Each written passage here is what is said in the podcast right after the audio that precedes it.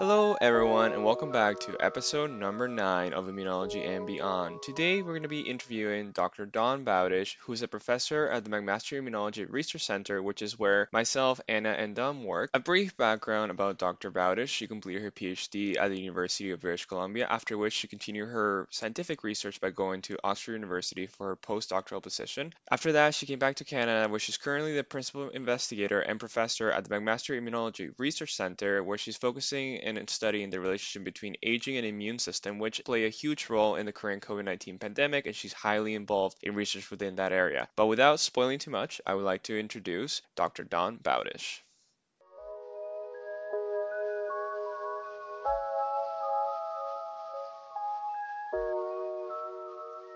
Kind of start the episode off, we just wanted to give our listeners a little bit background about yourself, kind of where you started your research career, and if you can start from, you know, where you were at the University of Guelph, you're doing your bachelor's research, and then kind of where you are now. Sure. Well, congratulations, first of all, on your second season. That's really exciting, and congratulations on the huge following you guys are getting. It's wonderful to to see your podcast take off. So my history is basically I was born in Hamilton. I grew up on the mountain and my first exposure to science was when I was in high school. I actually did a co-op at Mac. So I used to take the bus down every afternoon for a semester and I used to come and work in the uh, blue section of the hospital in the pharmacology lab. And that's sort of where I decided that science was the life for me. It was such a great experience. And uh, I worked with this postdoc and I thought she just had this impossibly glamorous life. You know, she was traveling all over the world to present her work, and having these impassioned arguments about science with her boss. And I thought, any job where you can take coffee breaks whenever you want, have passionate arguments and disagreements and travel, that's the job for me. So that's sort of what I got the bug that this might be a career I wanted, but I didn't really have the field sorted out. So then I went to Guelph for my undergraduate degree. And, and in the first week, I think it might have even been my first lecture, there was this uh, microbiology course I was taking and there was this professor named Norman Gibbons, and he just did these incredible lectures just works of art about how microbiology and infectious disease influenced art, science, and famous people. And, and he told these wonderful stories about how infectious disease sort of shaped uh, modern history, modern art, modern, uh, the world we live in. And so that really got me started on infectious disease as a career and also got me super interested in the idea of evolution as being one of the major drivers of the host response and then the bacterial or the viral response. And so that combination was just really intoxicating. And I had so many incredible mentors who have since become colleagues. Um, Lori Burrows in the Department of Biochemistry. She was the postdoc who supervised me when I was an undergraduate student at Guelph. And so she taught me everything I knew about the lab, and I was totally hopeless, but she was very understanding and forgiving. And I only remember her sort of losing it at me once, which is pretty good. and uh, yeah, and so then from there I went on to my PhD at UBC and then my postdoctoral training Seeing your trajectory, you know, you're very well known. Well, you're known for various things, but one of them is your knowledge in macrophage biology and its involvement in various pathologies. But starting from your BSc, you didn't quite start with macrophage research, right? So going to your PhD, you kind of started looking in, into things related to innate immunity and macrophages. What was it that kind of guided you to do your PhD focus within that area of immunology? Yes, well, uh, as with so many things in science, a little bit of chance, really. So I had done my undergraduate in a microbiology lab and I'd worked on the bacteria Pseudomonas aeruginosa. And when I went and did my PhD, I had kind of showed up in the lab and thought I'd be doing something similar, sort of on the more microbiology side. But my supervisor at the time had said, no, um, I've got this other project I want you to work on. It's on these sort of natural antibiotics our body makes, and we think that they modulate and change the innate immune system. And so I think you should work on that. And of course, you know, I was just so excited to be there. And I, that really got me started on looking at the host side of things and thinking about innate immunity in particular. And so that's when I learned how to take blood and became a little phlebotomist and took blood from people to understand how the cytokine production and motility and things like that in human innate immune cells, specifically monocytes at the time. And that was what sort of got me on the host side of things. And then I went to do my postdoc and, you know, monocytes are sort of like baby macrophages. So it was sort of a natural lead in, but I went to one of the leading um, macrophage biology lab, Dr. Simon Gordon in Oxford.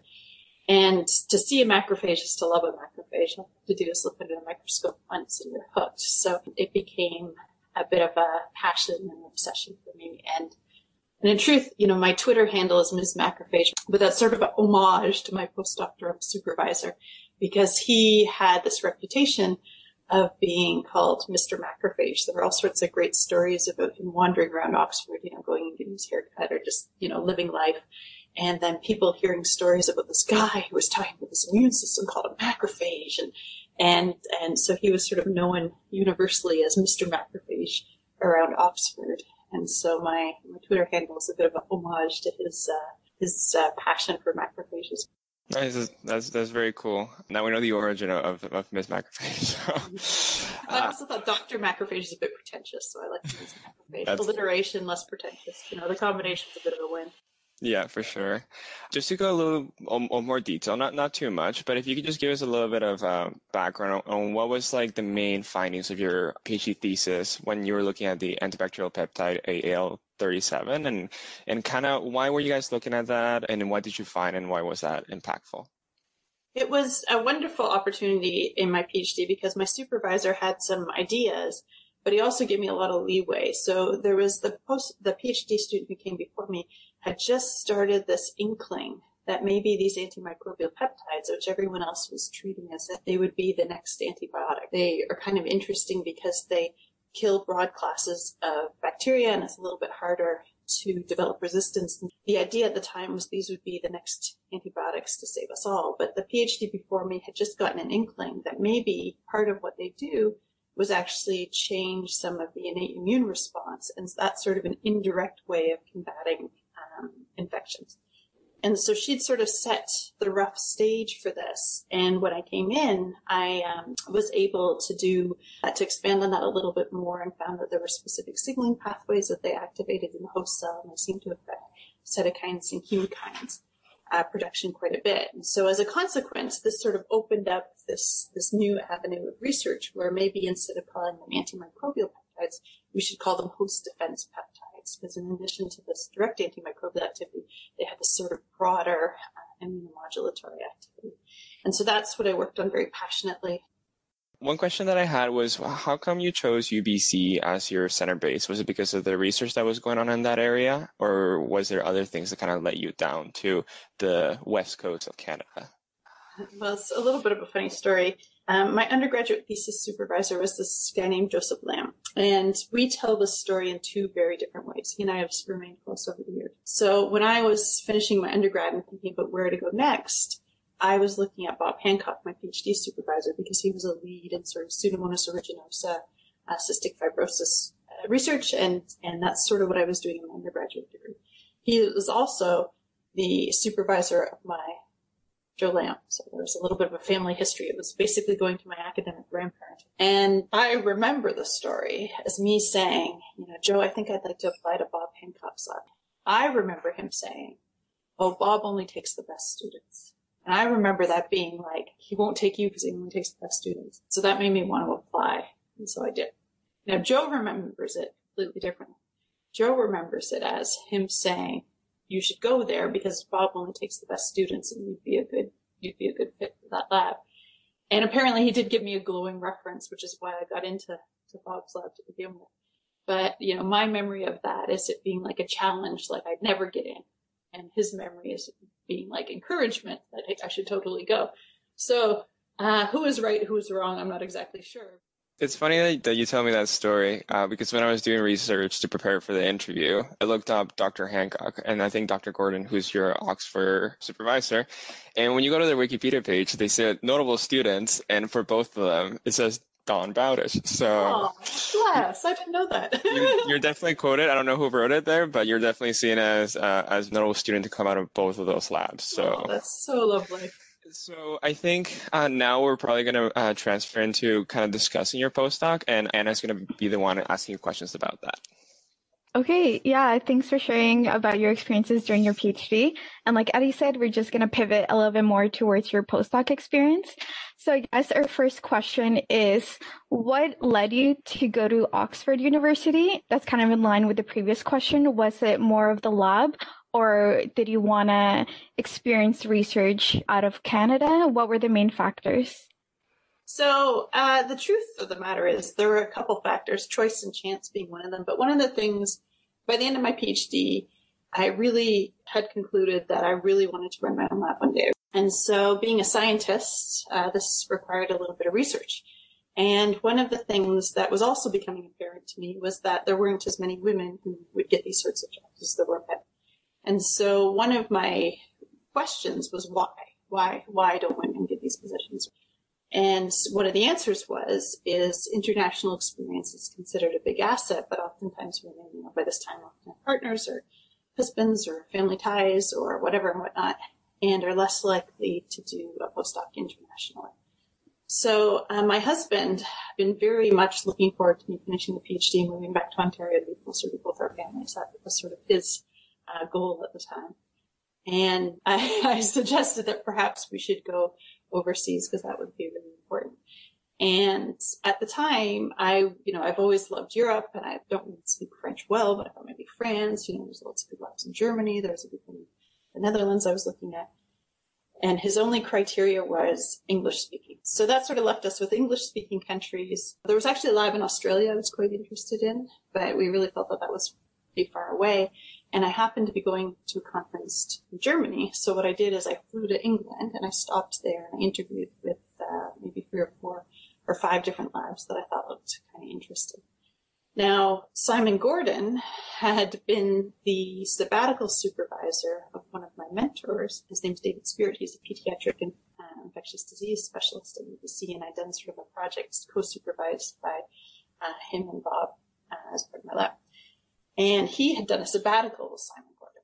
So you can see we're all related in science, right? And so he had really thought that I should go to Simon's lab and, and, you know, Oxford is a pretty impressive place. If you ever get a chance to go, I suggest you go just to look around at the buildings and things like that.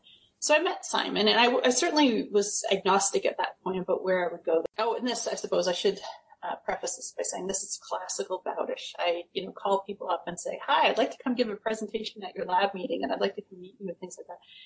So I, I never waited for a position to appear to apply to. I always sort of invited myself over to people's labs to give talks, and that's been a feature of my career.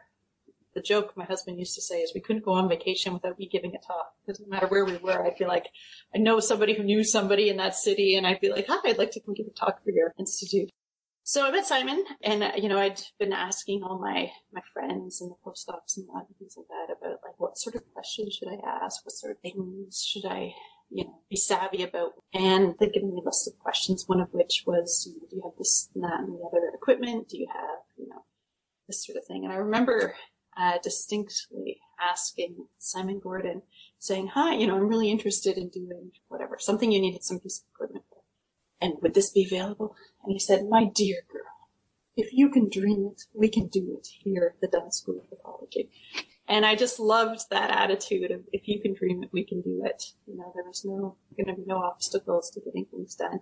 And Simon Gordon was just the most collaborative, wonderful, exciting person to work with. And so an easy decision. Okay, thank you for sharing your stories. I was gonna, I have two questions. I was going to ask, do you think that you mentioned that one of the main factors affecting women being professors was the lack of international experience? Do you think this still holds true today, or has there been a shift, and is that less of a factor? Well, I think, you know, the biggest shift from when I was, you know, in 2005 was when I was looking for my postdoctoral experience in 2009. I, I think honestly, the biggest shift is we are not just thinking about women anymore. We're thinking about underrepresented groups in general. And so there are actually different obstacles, I think, for different underrepresented groups, you know. So for some people, well, let's go for, as an example, let's say white women like myself. So historically, yes, there weren't nearly as many women. And certainly when I was making these decisions, which I've shared with you, there were not very many women we look at institutions now and there still aren't enough women. But if we break that down to white and non-white women, white women aren't doing terribly. You know, we're not doing horribly, but other women are not as well represented. But there are different reasons for that. So when I was young, people used to always talk about the leaky pipeline, the leaky pipeline.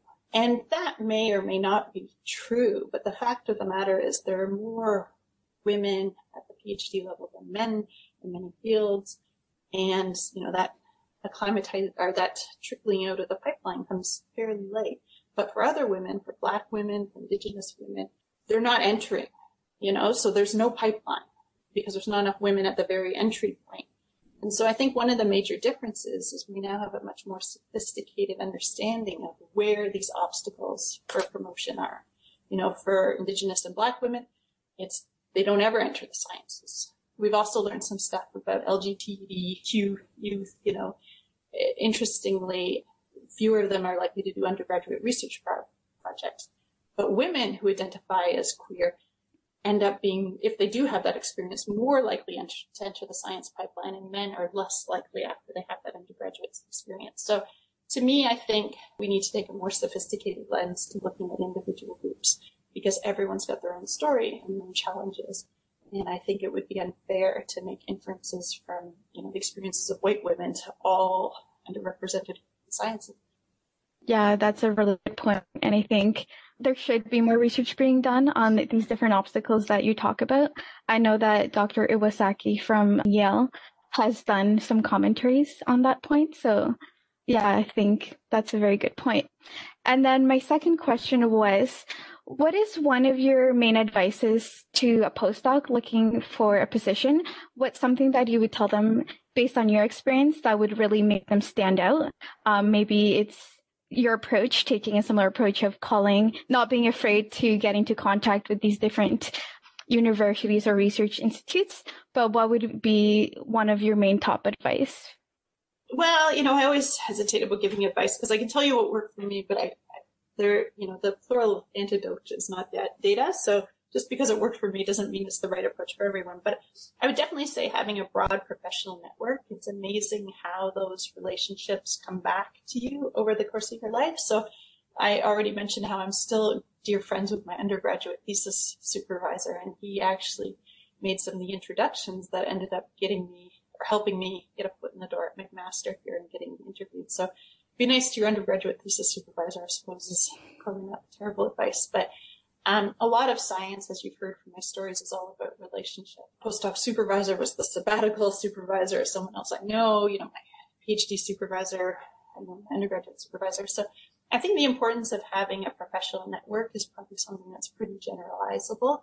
And you start that during your, your PhD by going to conferences, presenting, never say no to giving a talk, and find opportunities to speak because your peers are one day going to be your colleagues. You know, some of the people who are your lab mates now will one day be people who work in the agencies that fund us, and all those connections will be important in the future. So I, like I said, I invite myself to give talks all the time. Less so now because I'm so well known. I get invited to give talks, but in you know, whenever I would be holidaying, so as a consequence, you know, people knew who I was.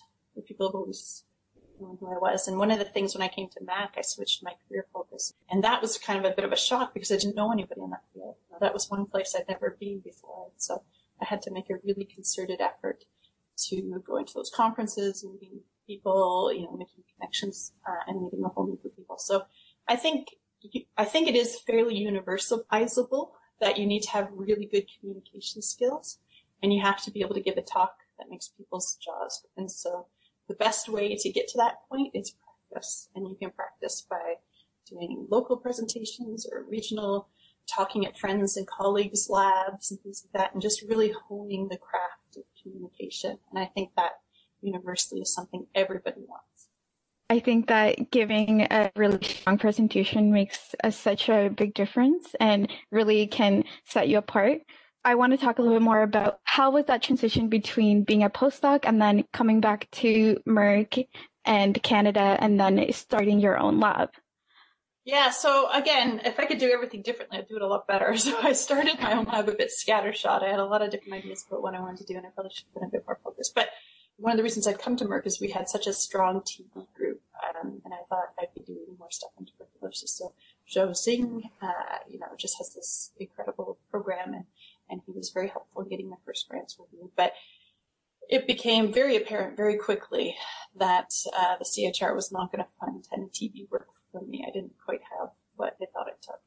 So fortunately, the the scavenger receptors are also associated with pneumococcal pneumonia. And pneumococcal pneumonia is very understudied considering the health burden. Pneumonia is the most costly infectious disease um, in Canada, and yet very few people study bacterial pneumonia. So because it works with the scavenger receptors that I was looking at, and because it was a bacteria that's a lot easier to work with, everything's a bit quicker, and I thought the CIHR might fund something along those lines a little bit more. So I, I had reached out to a um, connection from my postdoctoral lab who's doing a pneumococcal colonization model named Jeff Weiser. And so husband, baby, and I went down to his lab for a few months and uh, learned how to do the pneumococcal colonization models and infection models and learned a bit about pneumococcal microbiology. And then I brought that up to that the model system that my lab was focused on. And from there, because uh, pneumococcal pneumonia is a burden primarily in older adults, it was intellectually easy, physically very difficult, but intellectually easy transition into looking at aging.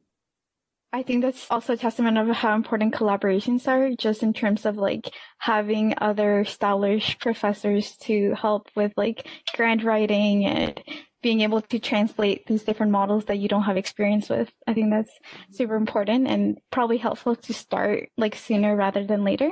I guess we also want to talk about how your research has now pivoted to the COVID 19 pandemic. I know you are part of various different grants. And so, what was your reasoning behind being part of the research going on for COVID 19?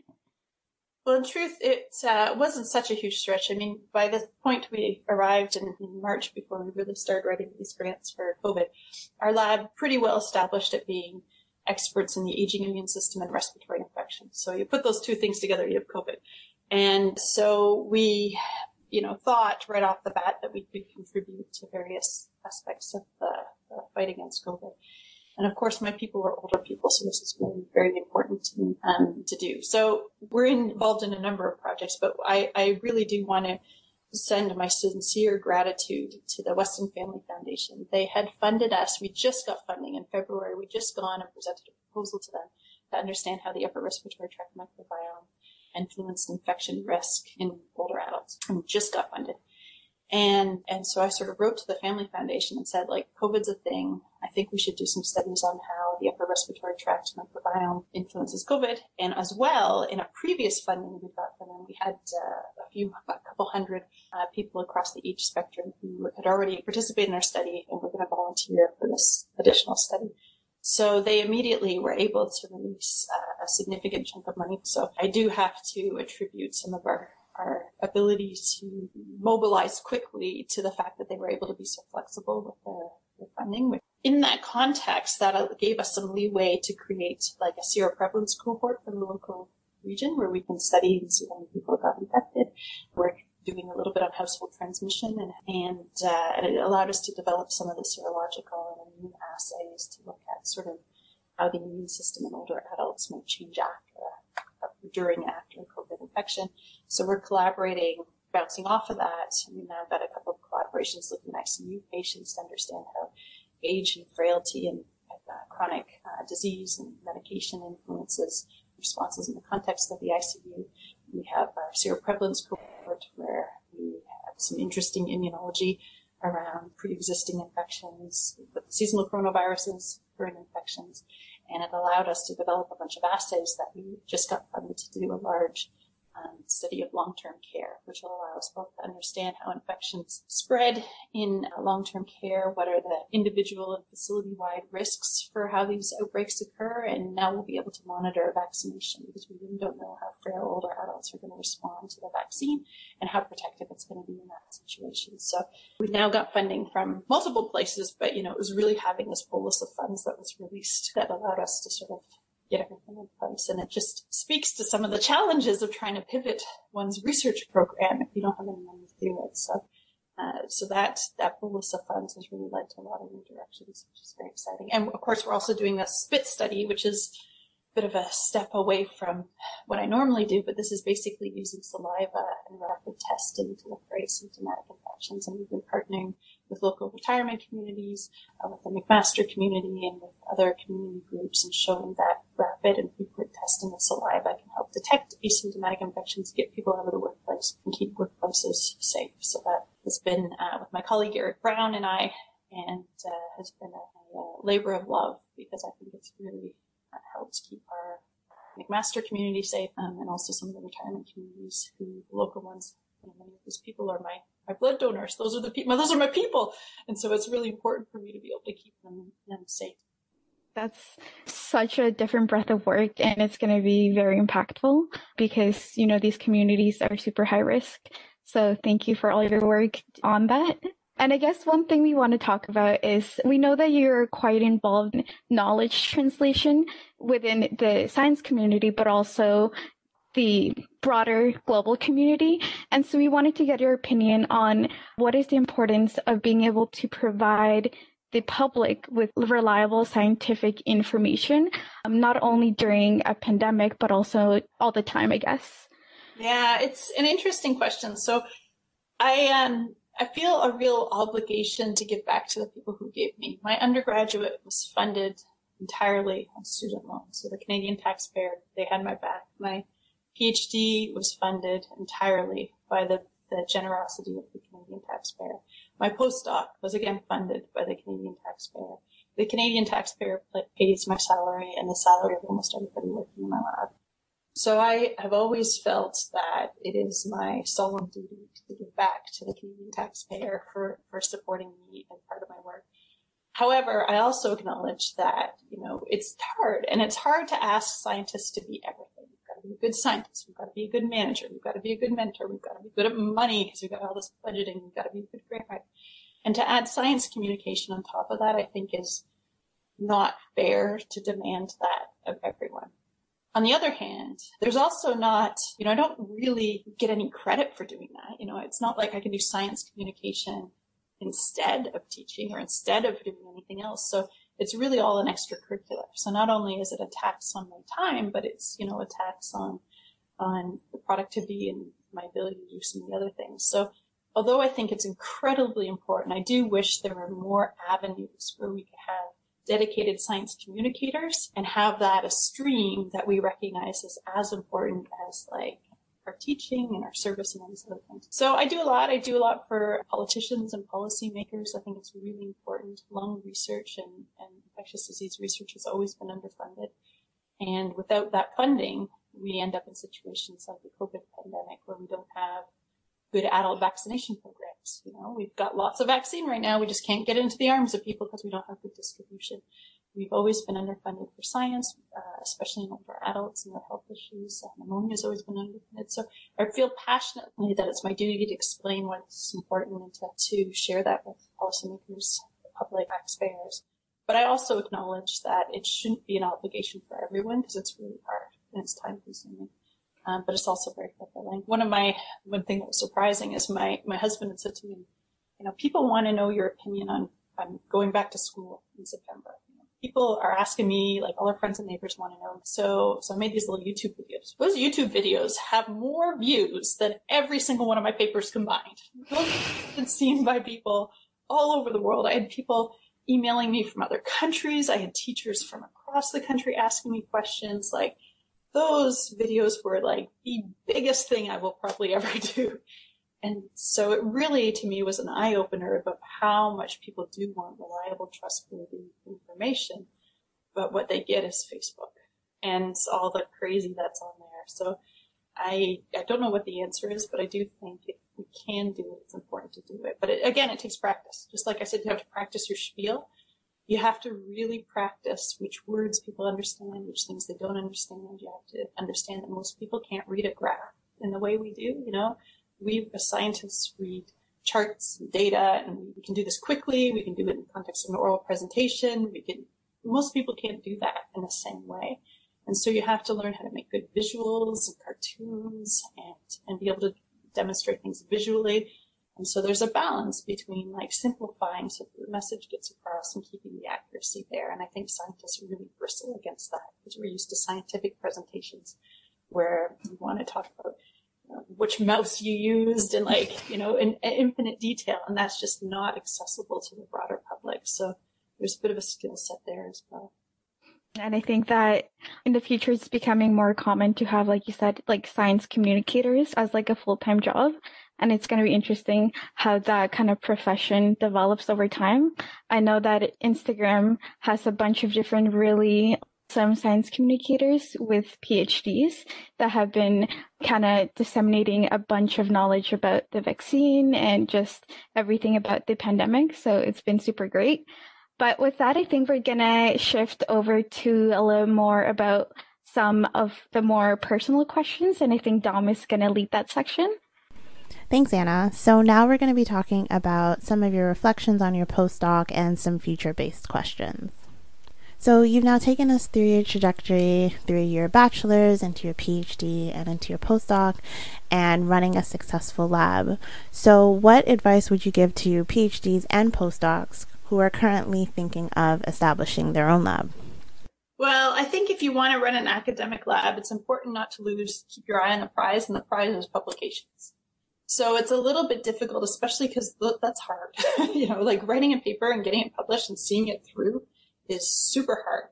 So it's easy not to be a finisher. It's easy to be someone who starts a lot of projects but doesn't get them out. It's, you know, I have this problem myself. It's, it's a lot easier to start things than it is to finish them. And, uh, you know, with all these other messages about like science communication being important, teaching being important, all this other stuff, ultimately the quality and quantity of your publications is going to dictate whether you are even considered for a faculty position or not. So that is super important. So I would say the goal should always to be write as many top quality, good, solid papers as you possibly can.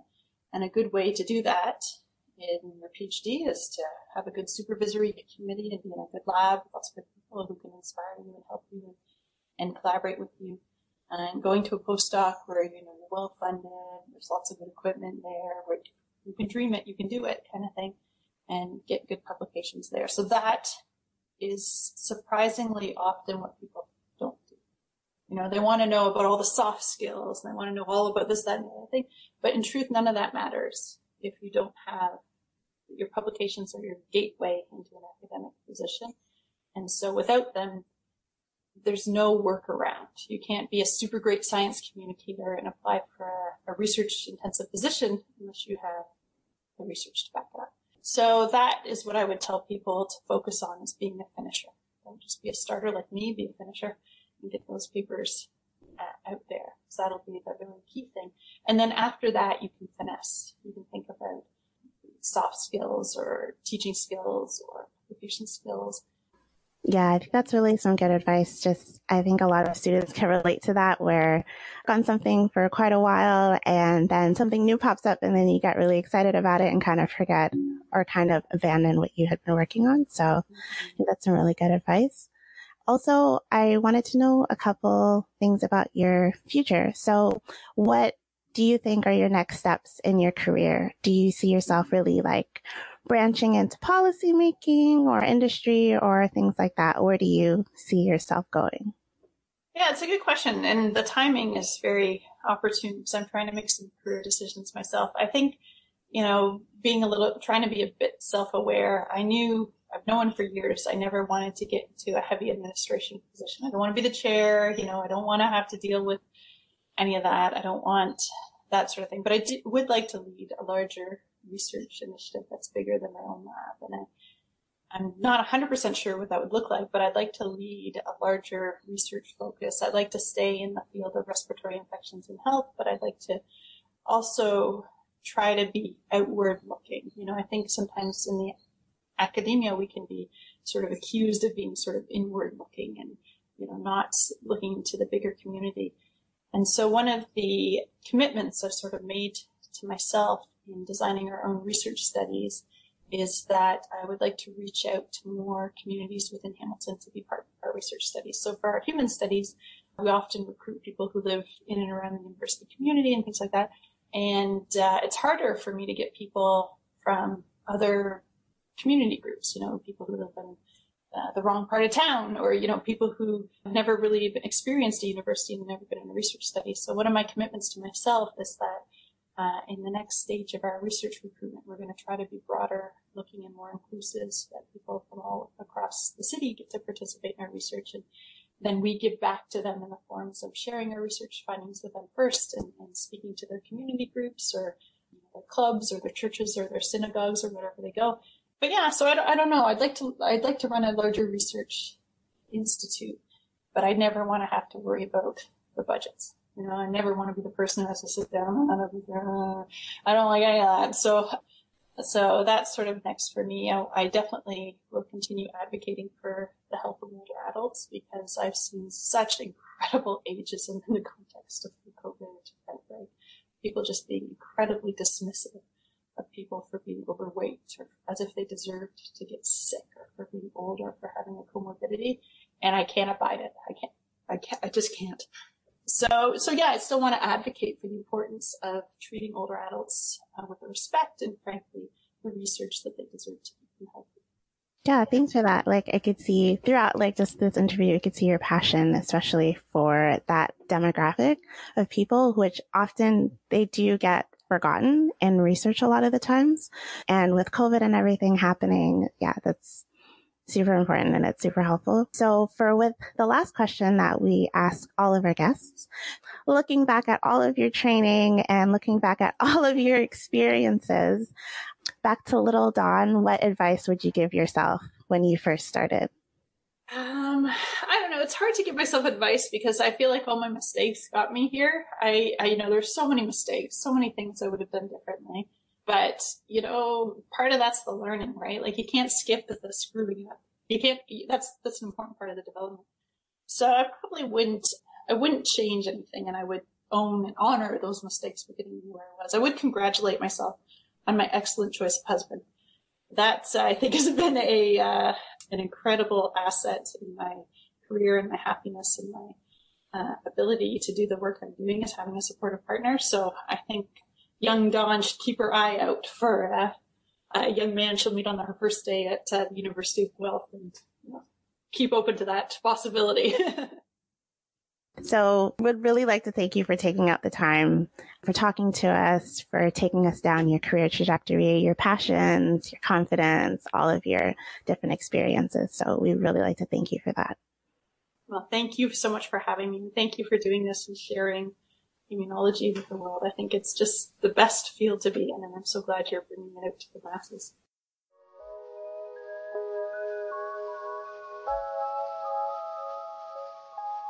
Welcome back, everyone. We first want to thank you for staying until the end of the episode, and then we also wanted to thank Dr. Dawn Bowdish for taking time out of her schedule in order to talk with us and kind of share the origins of Ms. Macrophage, how the researcher came to be, and how also the name came to be. We also really appreciated her take on the importance of science communication within the community and believe it is a very important thing for all scientists to keep in mind in their future endeavors. We just wanted to remind you that if you haven't already, to follow us at Immunology and Beyond on Twitter as well as on Instagram to stay up to date with news related to the podcast. We also wanted to encourage you to consider following the McMaster Immunology Research Center Twitter account as you can be kept up to date with all the research that's coming out of the center where myself, Anna, and Dom work at. And for you to follow that, just look up on Twitter at Mac Immunology. And this was your weekly dose of immunology.